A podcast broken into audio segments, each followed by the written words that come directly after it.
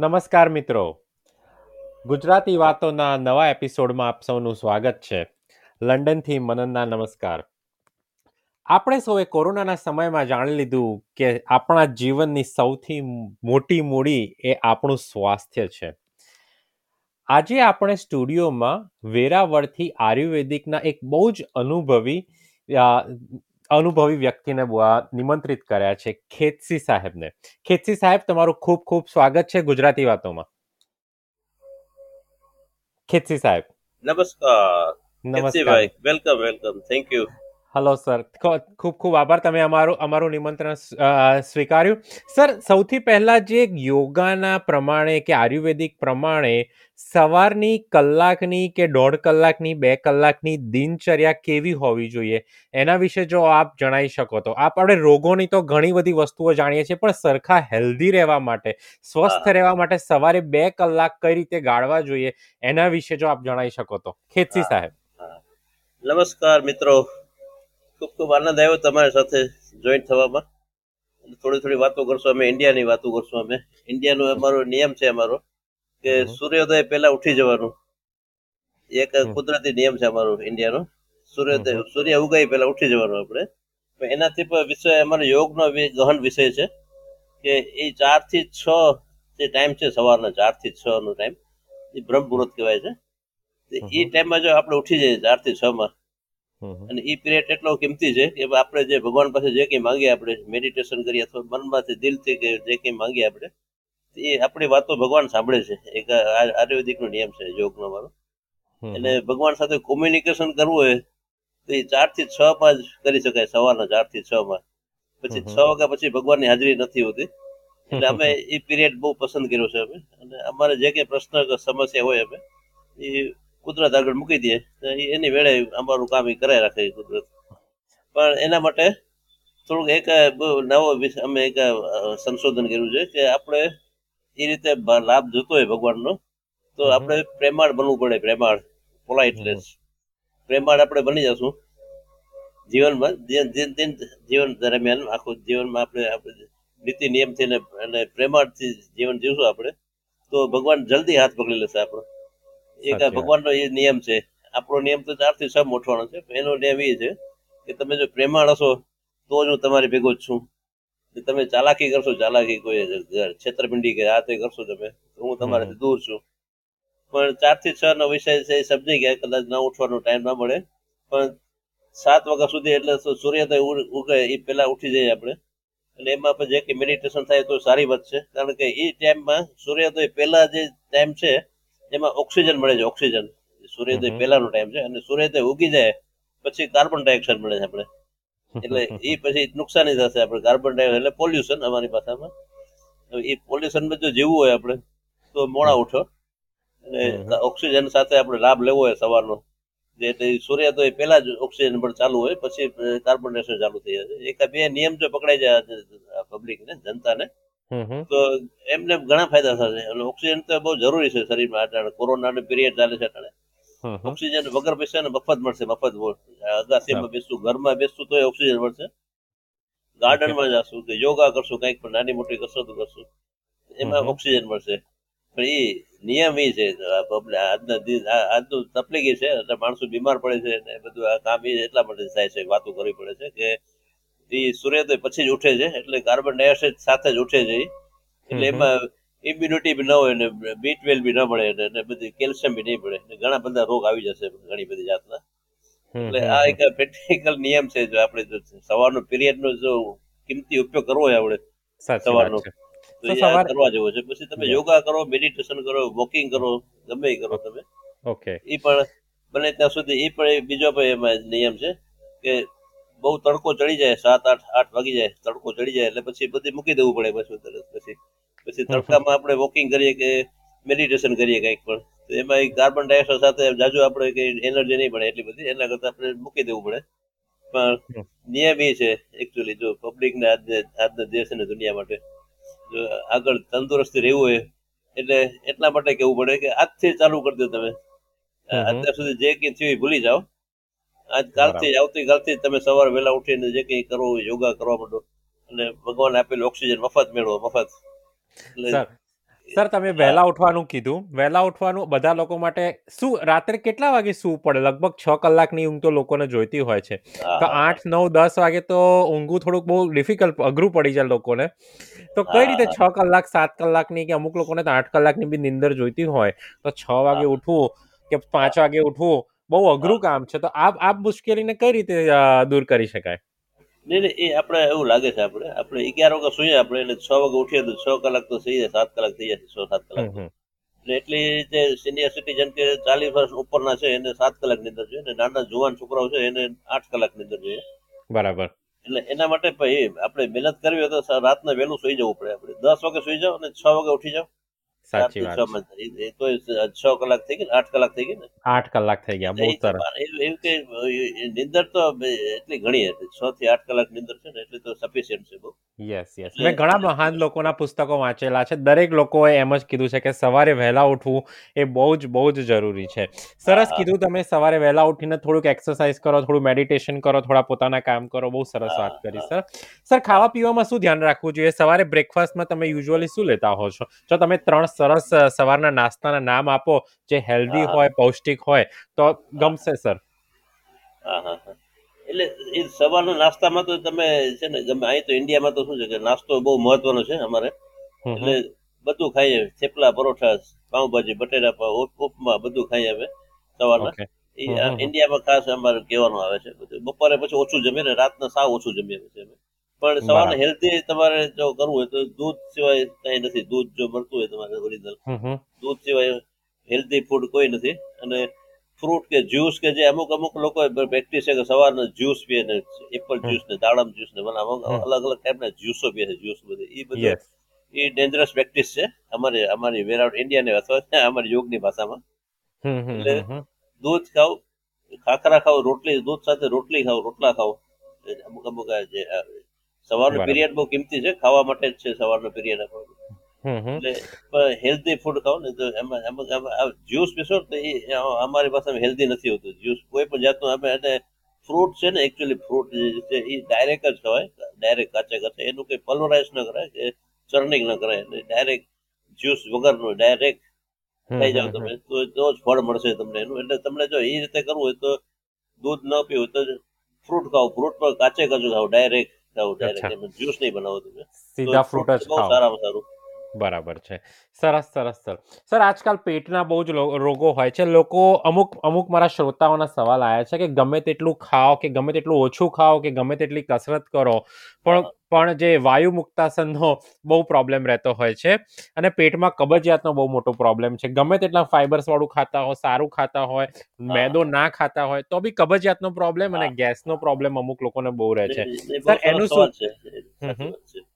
બહુ સરસ સવાલ છે અને અમે એમને એમના ઘણું રિસર્ચ કર્યું આખું બધું કે આ બધું કબજિયાત શા માટે થાય છે આખું બધું. રવા મેંદો ખાવ તો એમાં પણ મતલબ નથી ભલે ખાવ કે ના ખાવ એની સાથે લેવા દેવા નથી આપણે રવા મેંદા સાથે. પણ એક બે નિયમ એવા છે કે જેમાં પછી પાણી કે છાશ નહીં પીવાનું કોઈ પણ લિક્વિડ જેમાં પછી ડિનર અને લંચ પછી કોઈ પણ જાતનું લિક્વિડ નહીં પીવાનું.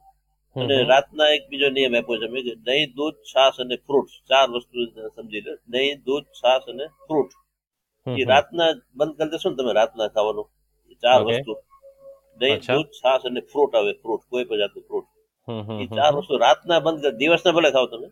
રાતના જો બંધ કરી દેશો તો કોઈથી કબજાત જ નહીં થાય ને વાયુ બી નહીં ચડે કોઈથી. અચ્છા. અને જે- જેમાં પછી પાણી છાસ છાશ કે પાણી નહીં પીવાની. અચ્છા દૂધ પણ નહીં પીવાનું એમ તમે કહો છો. દૂધ પર રાતના નહીં પીવાનું દિવસના પીવો દૂધ બરાબર છે સરસ સરસ. રાતના દૂધ નહીં પીવો અચ્છા. એટલે આનાથી એટલે ગેસનો જે લોકોને પ્રોબ્લેમ હોય છે એ બી આના લીધે પણ એ આ ના પીતા હોય તો બી અમુક લોકો કસરત બહુ કરતા હોય છે તો બી એમને ગેસ રહેતો હોય છે. એનું શું કારણ હશે? ગેસ ચડશે. કસરત કસરત નો અમુક નિયમ છે એ કસરત કરે છે ને પરસેવો પડતો હોય બધાને ગણાય હા. વોકિંગ કરતો હોય તો વોકિંગમાં પરસેવો પડતો હોય પરસેવો. તોય ધડાધડ ધડાધડ હાલતા હોય બધા વોકિંગમાં માં એટલે એ એ પણ ડેન્જરસ વ્યક્તિ છે. પરસેવો થાય એટલે તરત સમજી લેવું કે આપણો તાપ કેલેરી ભરી ગઈ પૂરેપૂરી. હવે આપણે આરામ કરવાનો ટાઈમ છે એટલે બેસી જવું પડે એને તરત જ. એની બદલીમાં એ કેલેરી બાળતો જ જાય કેલેરી બાળતો જાય એટલે પરસેવો થતો જાય એટલે કેલેરી બાળતો જાય. એટલે એમાં ઇમ્યુનિટી ના મળે એ ગેસ જ થવાનું છે એમાં પછી કાર્બન ડાયોક્સાઇડ કાર્બન ડાયોક્સાઇડ જ મળે છે ને અચ્છા એ- અચ્છા. એ એ માટે એને થોડીક બેસી જવું પડે તરત જ કુલ ડાઉન થવું પડે. પછી પાછી ભલે કસરત કરે થોડી વાર. ઓકે સરસ સરસ. સર થાઇરોઇડનો એક બીજા એક શ્રોતાનો પ્રશ્ન હતો કે થાઇરોઇડનો બહુ પ્રોબ્લેમ રહેતો હોય છે. વિદેશમાં અમે ઘણા લોકોને જોયું છે થાઇરોઇડનો પ્રોબ્લેમ રહેતો હોય છે. આના માટે સર આયુર્વેદિકમાં શું ઉપચાર આપેલો છે? થાઇરોઇડમાં એક એક તો એનું પહેલા કારણ સમજી લે થાઇરોઇડનું. કે છે ને એ જે ગેસ જેને વધારે રહેતો હોય ને વાયુનો ગેસ જેને વધારે રહેતો હોય ને. સતત કામ કરતો જાય ને ગેસ થતો જાય ને વાયુ થતો જાય તો એને થાઇરોઇડ આવી શકવાની શક્યતા છે. અને થાઇરોઇડ માટે એક જો નાનકડું જો પ્રેક્ટિસ કરવી હોય તમારે જો તો હળદર હોય હળદર. હળદર અને તજનો પાવડર આ પાવડર બનાવી લેવાનો. તજ અને હળદર. તમે ઇંગ્લિશમાં કહેજો પછી. દાલચીની. કહેવાય આપણા બધા શ્રોતાઓ ગુજરાતી જ છે સર અચ્છા ગુજરાતી જ છે. વાહ વાહ વાહ યસ બધા ગુજરાતના છે ને આખી દુનિયામાં બધા સાંભળે છે. ઓસ્ટ્રેલિયાથી લઈને ઇન્ડિયામાં જ બી સાંભળે છે. અમેરિકા કેનેડા બધે સાંભળે છે યુકેમાં એટલે આપણે બધા ગુજરાતી જ છે બધા ઘરના જ છે. એટલે yes, sir. Welcome Gujarat yes sir તો તજ પાવડર ને હળદર પાવડર અને એમાં ગોળ નાખી દો ગોળ તમે એ મિક્સ કરીને ગોળી બનાવી લે એની તમે અને એ રાતના સુવાટાણે એક ગોળી ખાઈ જાવ રોજ રોજ રાતના ઓકે હળદર તજ અને ગોળ સર ગોળ મિક્સ કરે હળદર તજ સરખા ભાગે હોય ને ગોળ એનાથી ડબલ ગોળ ડબલ એ મિક્સ કરશે ને ગોળી ભરી જશે ગોળી તરત નાનકડી અચ્છા એટલે ઘી બી નાખવાનું કે નહીં સર હે ઘી નહીં નાખવાનું ઘી નહીં નાખવાનું નહીં. અચ્છા અચ્છા એની ઓકે. બરાબર છે. ગોળથી જ રાતના સુવાટાણે ખાઈ જાય ને જ્યારે સુવે ત્યારે ખાઈ જાય. એટલું જ કામ કરે ને મહિનો થી કરે મહિનોથી પછી થાઇરોઇડ મપાઈ લેવાનો થાઇરોઇડ ચેક કરી લેવાનો એને. આઈડિયા આવી જશે કે ઘટ્યો કે વધ્યો આપણે સાચી વાત છે. ઓકે સર આયુર્વેદિક ટેકનિક છે આથી બધી. આખી ઓકે સરસ. ડેફિનેટલી મારા શ્રોતાઓને આનાથી ખૂબ લાભ થશે. સર મારે એક બે સવાલ તમે ગોળ વિશે ઘણું બોલતા હોવ છો કે કાળો ગોળ ખાવો જોઈએ પણ વિદેશમાં લગભગ ધોળો ગોળ મળતો હોય છે કે પેલો ગોલ્ડન કલરનો ગોળ મળતો હોય છે જે કાળો ગોળ જે દેશી હોય છે ને મળતો નથી. તો કઈ રીતે ખબર પડે કે ગોળ અને જે એ જે સફેદ ગોળ જે ખાતા હોય છે એ ફાયદો કરે છે કે નુકસાન કરે છે? અને હા, હા. ગોળ વિશે જો થોડી માહિતી આપી શકો તો. હા હા. બહુ સરસ ક્વેશ્ચન છે. બધાને આજ પઝલ છે બધાને અટાણે. જે. ધોળો ગોળ આવે છે ધોળો ગોલ્ડન ગોલ્ડન આવે છે ગોલ્ડન હમ. કલર એમાં હંડ્રેડ પર્સન્ટ કેમિકલ છે એમાં હંડ્રેડ પર્સન્ટ કેમિકલ છે એમાં ધોરા ગોળમાં. જે સિલ્વર કલર આ જે ગોલ્ડન કલરનો આવે છે. અને જે કાળો કાળો છે ને લાલ છે લાલ છે અથવા કાળો છે એ પ્યોર ઓર્ગેનિક છે પ્યોર ઓર્ગેનિક એ ત્યાં મળશે જ. ઇન્ડિયામાં કે ત્યાં પણ તમને મોલમાં જશો તો ઓર્ગેનિક મળશે. ઇન્ડિયાના ગોળ જ મળશે કઈ રીતે ખબર પડે? કઈ રીતે ખબર પડે? એનો કલર કાળો કયો હોય અથવા મરૂન હોય અથવા લાલ હોય? એ ઓર્ગેનિક જ હોય. અને જે ગોલ્ડન કલર છે પ્યોર ગોલ્ડન કલર એ પ્યોર. કેમિકલ વાળો પ્યોર કેમિકલ વાળો એ ખવાય પણ નહીં. પણ એ સર કેમિકલ વાળા ગોળમાં જો કાળો કલર નાખી દે તો આપણે આપણે છેતરાઈ ના એ શક્ય જ નથી ને. એ લોકો ના બનાવે એવું. એને ધંધો કરવો એટલે એ જ કરે ધંધો. આ ધંધો કરવાનો આ જ કરશે. એ શક્ય નથી. એ- લોકો આખું ટેકનિક અલગ. એ બહુ મોટા હોય બિઝનેસમેન હોય એને એ ના કરે એવું. ઓરિજિનલ જ હોય. કાળો ઓકે. એટલે લાલ કે મરૂન કોઈ પણ કલર હોય. ઓકે સરસ સર સર બીજું કેલ્શિયમ વિશે એક ક્વેશ્ચન પૂછવો તો કે કેલ્શિયમમાં જે ચૂનો ખાવાનો હોય છે એક અડધી ચપટી એ તમે સજેસ્ટ કરો છો કેલ્શિયમ માટે કે નહીં? એ ચૂનાનો એક પ્રયોગ વોટ્સઅપમાં આવ્યો હતો એમાં શું છે કે અમુક જણા લાગુ પડે છે ને અમુક જણા લાગુ નથી પડતો હવે. હવે જેને લાગુ નથી પડતું ને એને તો બહુ નુકસાન જ થાય છે બહુ. જેને લાગુ પડી ગયો એવા લાગુ પડવા વાળા વીસ પચીસ ટકા હોય બાકી લગભગ તો નુકસાની વાળા જોઈએ અમુક ચૂનાનું પ્રમાણ ના હોય અથવા ચૂનો સારો ના મળતો હોય અથવા તો એનું શરીર સ્વીકારતું ન હોય. બોડી એક્સેપ્ટ કરતું ન હોય ચૂનો એટલે એના કરતા અમે બહુ કેલ્શિયમ માટે બહુ સારામાં સારું અમે રસ્તો બતાવું તમને બધાને કે રાતના. સુવાટાણે પહેલા તો છે ને સરસ્યું તેલ આવે ને રાઈનું તેલ આવે બસ્ટર ઓઇલ. એ ડૂટીમાં લગાડી દેવાનું ડૂટીમાં. નાભી હોય ને નાભીમાં. એમાં લગાડી દેવાનું રાતના સુવાટાણે અને સવારે ઉઠો સવારના ઉઠો ત્યારે એક ગ્લાસ ગરમ પાણી ને એમાં થોડુંક લીંબુ નાખી દો દસ પાંચ દસ ટીપા લીંબુ નાખી દો. ઓકે. અને એ પાણી પી જાવ સવારે નાઈને ઉઠીને. બરાબર. હા હા સંભળાય છે સંભળાય છે. હા હા હા. તો એ પ્રેક્ટિસ છે ને કેલ્શિયમ માટે બહુ સારી પ્રેક્ટિસ છે. તો એ તો કરશે કોઈ અઠવાડિયું કરશે ને અઠવાડિયું કોઈ પણ કરશે ને ગરમ પાણી કરે સવારે સાધારણ ગરમ પાણી એમાં લીંબુ નાખી દે જેટલો સ્વાદ મુજબ દસ પંદર ટીપા વીસ ટીપા ઓકે એ પી જાય. પછી કાંઈ કરવાનું નહીં. અડધી કલાક પછી નાસ્તો પાણી કરી લે. અને રાતના સરસ્વતી તેલ ડૂટીમાં માલિશ કરી નાખે. ડૂટી હોય નાભીમાં નેવલમાં. રાઈનું તેલ પાંચ ટીપા નાખીને નાભીમાં માલિશ કરીને સુઈ જાય. એટલે એ એ ઘણું બધું એ અઠવાડિયે પંદર દિવસમાં ઘણી તાકાત આવી જાય શરીરમાં. તો રાઈનું તેલ અને સરસ્યુ બે અલગ વસ્તુ છે? એ બે એક જ એક જ એક જ એક જ છે ઓકે ઓકે સોરી સોરી કે સરસ્યુ કે મસ્ટર્ડ ઓઇલ ઇંગ્લિશમાં મસ્ટર્ડ ઓઇલ. મસ્ટર્ડ ઓઇલ છે. બરાબર છે. સરસ. અને સર બધા વિદેશમાં લોકોને વિટામિન ડી ની બહુ જ ખામી આવતી હોય છે. ગમે તેટલી સનલાઇટ હોય પણ આપણે વિટામિન ડી અને બી ટ્વેલ્વ એની બહુ ખામી આવતી હોય છે સર. એનું શું કારણ હશે? અને કઈ રીતે સોલ્વ થઈ શકે? હા હા. એ એ પણ વિટામિન બી ટ્વેલ્વ નો અહીં બી ઇન્ડિયામાં એટલો જ પ્રોબ્લેમ છે અને ડોક્ટરો એને વિટામિનના ઇન્જેક્શન આપે ને દવાઓ આપે છે મેડિકલમાં આપે જાય આપણે. એકચ્યુઅલી વિટામિનની કે બી ટ્વેલ્વની કે એની કોઈ મેડિસિનમાં એની કઈ કોઈ આવતી જ નથી દવા. આ લોકો ખાલી આપણે આપી દઈએ કે આ વિટામિનની દવા એમાં એમાં કઈ હોય નહીં કંઈ. અમારે યોગની ભાષામાં અને અમે પ્રેક્ટિસ કરીએ છીએ અમે. કે જેમાં પછી બપોરે અને રાતે બે ટાઈમ જમ્યા પછી તરત જ એક ચમચી દેશી ગોળ જે ગોળનું એટલા માટે મેં કીધું અગાઉ આપણે. એક ચમચી દેશી ગોળ એમ ખાઈ જાય કાચે કાચો ગોળ ખાઈ જાય. ઓકે. બપોરે ને રાતે બે ટાઈમ અને પાણી નથી પીવાનું જેમાં પછી છાશ કે પાણી કાંઈ નહીં પીવાનું. એની બદલીમાં દેશી ગોળ ખાઈ જવાનું એક ચમચી. એટલે એમાં જે વિટામિન કે બી મળશે ને એ બીજા ઇન્જેક્શનમાં નહીં પડે ક્યાંય પણ. એટલા માટે ઓર્ગેનિક ગોળની કિંમત છે એટલા માટે કેવું પડે છે. અને હવે તો લિક્વિડ ગોળ બી મળે છે લિક્વિડ ગોળ અહીં ઇન્ડિયામાં મળે છે ગોળ લિક્વિડ ગોળ આવે છે. એ. ત્યાં મળે છે. એ તો પ્યોર ઓર્ગેનિક જ હોય પ્યોર અચ્છા કોઈ દિવસ સાંભળ્યો નથી લિક્વિડ કરી શકો તમે પાણીમાં નાખીને પી જાઓ. અચ્છા ગમે ત્યારે દિવસ દરમિયાન ગમે ત્યારે બપોરે જમીને તો કાચો કાચો ગોળ જ ખાવાનો છે બપોરે રાતે લંચ ને ડિનરમાં હમ હમ. કાચો કાચો ગોળ જ ખાવાનો છે એમને. એ જ વિટામિન મળશે એમાં તમને. ક્યાં મળે લિક્વિડ ગોળ સર કોઈ લિક્વિડ ગોળ ઇન્ડિયામાં તો મળે છે પણ ત્યાં કદાચ હું જાણી લઈશ કદાચ ત્યાં જો હશે ને સગવડ પૂછી લઈશ ને ભાઈ અમદાવાદમાં કે ગુજરાતમાં હવે કઈ કઈ બાજુ અમદાવાદમાં તો મળી જ જાય ને મળી જાય છે. અમદાવાદમાં તો ફૂલ મળી જાય. અમદાવાદમાં મળી જાય લિક્વિડ ગોળ મળી જાય ઓકે સુરત ને ચીખલી ને મોટા બારડોલી છે ને એ ડિસ્ટ્રિક્ટમાં બનાવે છે એ લોકો. અચ્છા બારડોલી બાજુ બનાવે છે. પ્યોર ઓર્ગેનિક જ બનાવે છે એ લોકો. લિક્વિડ તો સારું. પણ ત્યાં ન મળે તો કાચો ગોળ તો ત્યાં તો મળતો છે. તમને ઓર્ગેનિક. મળી જશે તમને મોલમાં ઓકે અથવા ઇન્ડિયા આવતો હોય ને કોઈ તો અહીંથી ગોળ ચાર પાંચ કિલો લેતા જાય ઇન્ડિયા તો મળે ઓરિજિનલ આપણે. ગમે ત્યારે કામ ચોક્કસ. લાગે સર, એ બીજો કેમ કિંમતી પ્રેક્ટિસ ઓકે બીજો એક ક્વેશ્ચન છે બ્લડ પ્રેશરનો સર બ્લડ પ્રેશરના લોકોને ઘણા દર્દીઓ થઈ ગયા છે.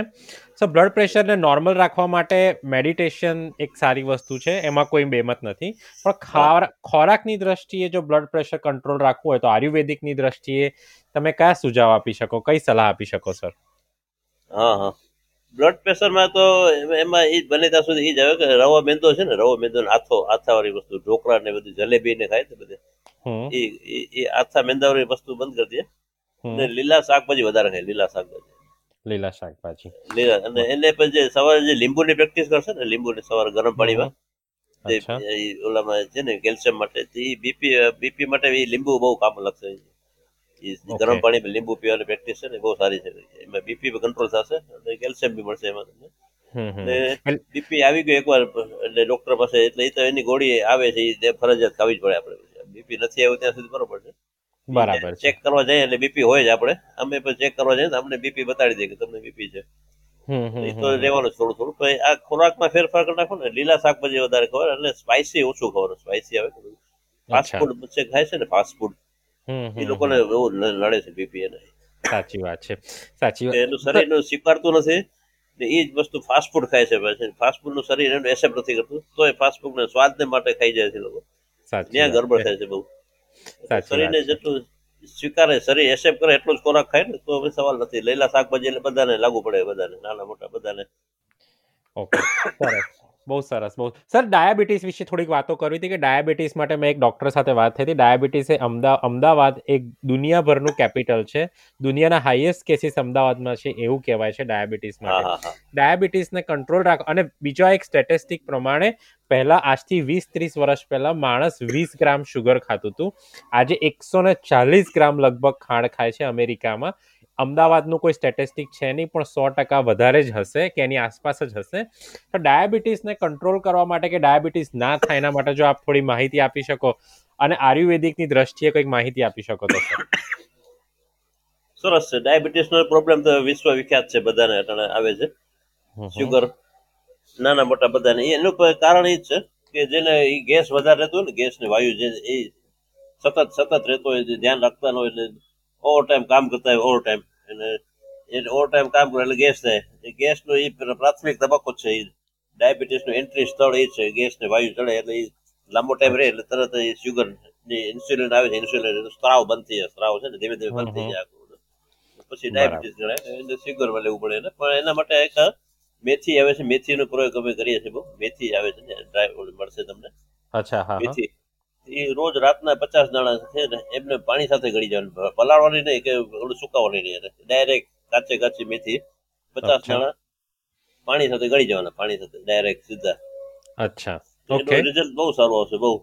એનું સારું આવશે. અને એમાં પણ એને ગોળ ખાવાની છૂટ છે એમાં. ડાયાબિટીસ ને એક માન્યતા છે કે ગોળ નથી ખાવાનું. હકીકત ગોળ ખાવાનું ખાસ અમે જે આગ્રહ આપીએ છીએ એ બપોરે જમીને એને વધારે નહીં ખાવાનું બપોરે જમીને રાતના જમીને એ ગોળ ખાસ ખાવ ખાસ ડાયાબિટીસ વાળા માટે. બરાબર. એને ઇન્સ્યુલિનની તાકાત વધશે અને એનું એનું શું કહે આતળાની તાકાત વધશે આતળાની આખી અચ્છા. કિડની ને બધી. સર સર ચલા બે સવાલ બીજા કવર કરવા પડશે મારે. જો પ્લીઝ તમારી પાસે. સર ફ્લૂના બહુ કેસીસ વધી રહ્યા છે. મેં અમદાવાદમાં બી જોયું અને અહીંયા વિદેશમાં બી ફ્લૂના અને એલર્જીના બહુ બધા કેસીસ હોય છે. આયુર્વેદિકની દ્રષ્ટિએ કોઈ ઉપચાર ખરો કે કઈ તકેદારી રાખી શકાય ફ્લૂ માટે અને પેલા એલર્જી માટે? હા હા એમાં ફ્લૂના તો એક જાતનો તાવ છે એના ઘણા બધા પ્રકાર છે એના. ફ્લૂના. એટલે એમાં એમાં આયુર્વેદિક એમાં એ આ વસ્તુમાં છે ને આખી એ વસ્તુમાં સક્સેસ નથી કે આયુર્વેદિક વાળા એટલે એટલે અમારે પણ પેરાસિટામોલ લેવી પડે. અમારે અમુક ટાઈમે થાય ને તો પેરાસિટામોલ. એકવાર લેવી પડે. પછી ભલે આયુર્વેદિકમાં તો પછી અમે સૂંઠ હળદર ને ગોળ એવું ખાઈએ અમે ગોળ બરાબર. સૂંઠ ભેગું કરીને એ ખાઈએ અમે પછી એકવાર એક એકાદી ગોળી લેવી પડે અમારે પેરાસિટામોલ ને એટલે? એક ઝેરી એક એક અંદર પદાર્થ છે આખું શરીરમાં. વાયરસ ઝેરી વાયરસ છે આખો. એને એ મેડિકલ સાયન્સ જ કામ કરશે એમાં. અચ્છા. એટલે એના એમાં. આળસ બી ન કરાય. એ તરત એકવાર દવા લઈ લેવાય. પછી આપણે ઘરના ઉપાય કરાય. પછી એમાં મીઠાઈ બંધ કરી દે. મીઠાઈ જો અત્યારથી બંધ કરી દેશે ને ચાલીસ વર્ષના ઉપરના લોકો છે જો એ મીઠાઈ બંધ કરી દેશે ને મીઠાઈ સ્વીટ જે પેડા અને ગુલાબ જાંબુ જાંબુ જે ખાય છે ને મીઠાઈ એ જો બંધ કરી દેશે ને તો એને આવા કોઈ પ્રોબ્લેમ આવશે જ નાના મોટા કોઈ પ્રોબ્લેમ જ નહીં આવે કોઈ બરાબર છે. આ બધી ફ્લૂ ને બધી ચાલીસ વર્ષ પછી વધારે ઇફેક્ટ કરે છે ઇફેક્ટ બહુ બહુ ત્રાસ આપે છે બહુ વાયરસ જ છે એક જાતનો. સરસ સરસ. બરાબર છે. ના સરસ સલાહ આપી. સર કોઈ આયુર્વેદિકમાં કોઈ કોઈ જાણ વધારે જ્ઞાન પ્રાપ્ત કરવા માંગતું હોય તો એક બે સારા પુસ્તકોના નામ આપ આપી શકશો કે જેને શરૂઆત કરવી હોય અને આયુર્વેદિક વિશે વધારે માહિતી લેવી હોય? તો કોઈ સારા. પુસ્તક હશે તમારા જ્ઞાનમાં? એટલે પુસ્તકો તો મારી પાસે નથી પણ વોટ્સઅપમાં ઘણા આવે છે. લિંક એ તમને મોકલીશ તમને પુસ્તક ગુજરાતી ગુજરાતી પુસ્તકોની લિંક તમને ડાયરેક્ટ વોટ્સઅપમાં આપી દેશે તમે વોટ્સઅપમાં આપી દેજો બધાને. ચોક્કસ પણ પુસ્તક વાંચવાથી કાંઈ નહીં થાય. અમે અમે અમે નથી વાંચતા પુસ્તક અમે પોતે નથી વાંચતા. પ્રેક્ટિકલ છે ને આપણે આપણે જીવન જીવન આપણે બચાવવાનું છે. પુસ્તક નહીં બચાવે આપણું જીવન. ના ના કોઈને માહિતી સારી વધારે પ્રાપ્ત સારી રીતે જીવન જીવીએ પ્રેમાળ બની જાય અને સારો સારો ખોરાક. ખાઈએ અમે હાઇજેનિક ફાસ્ટ ફૂડ ન ખાઈએ આપણે. અને મીઠાઈ ન. ખાઈએ મીઠાઈ. બરાબર ઓટોમેટિક ઘણા બધા પ્રોબ્લેમ સોલ્વ થઈ જશે automatic thank you so much ખેતસિસ્તા તમે આટલો અમને સમય આપ્યો પણ પ્લીઝ અમને વચન આપો કે ફરી ક્યારેક ભવિષ્યમાં બી અમે તમારી સાથે ઘણી વાતો કરતા રહીશું.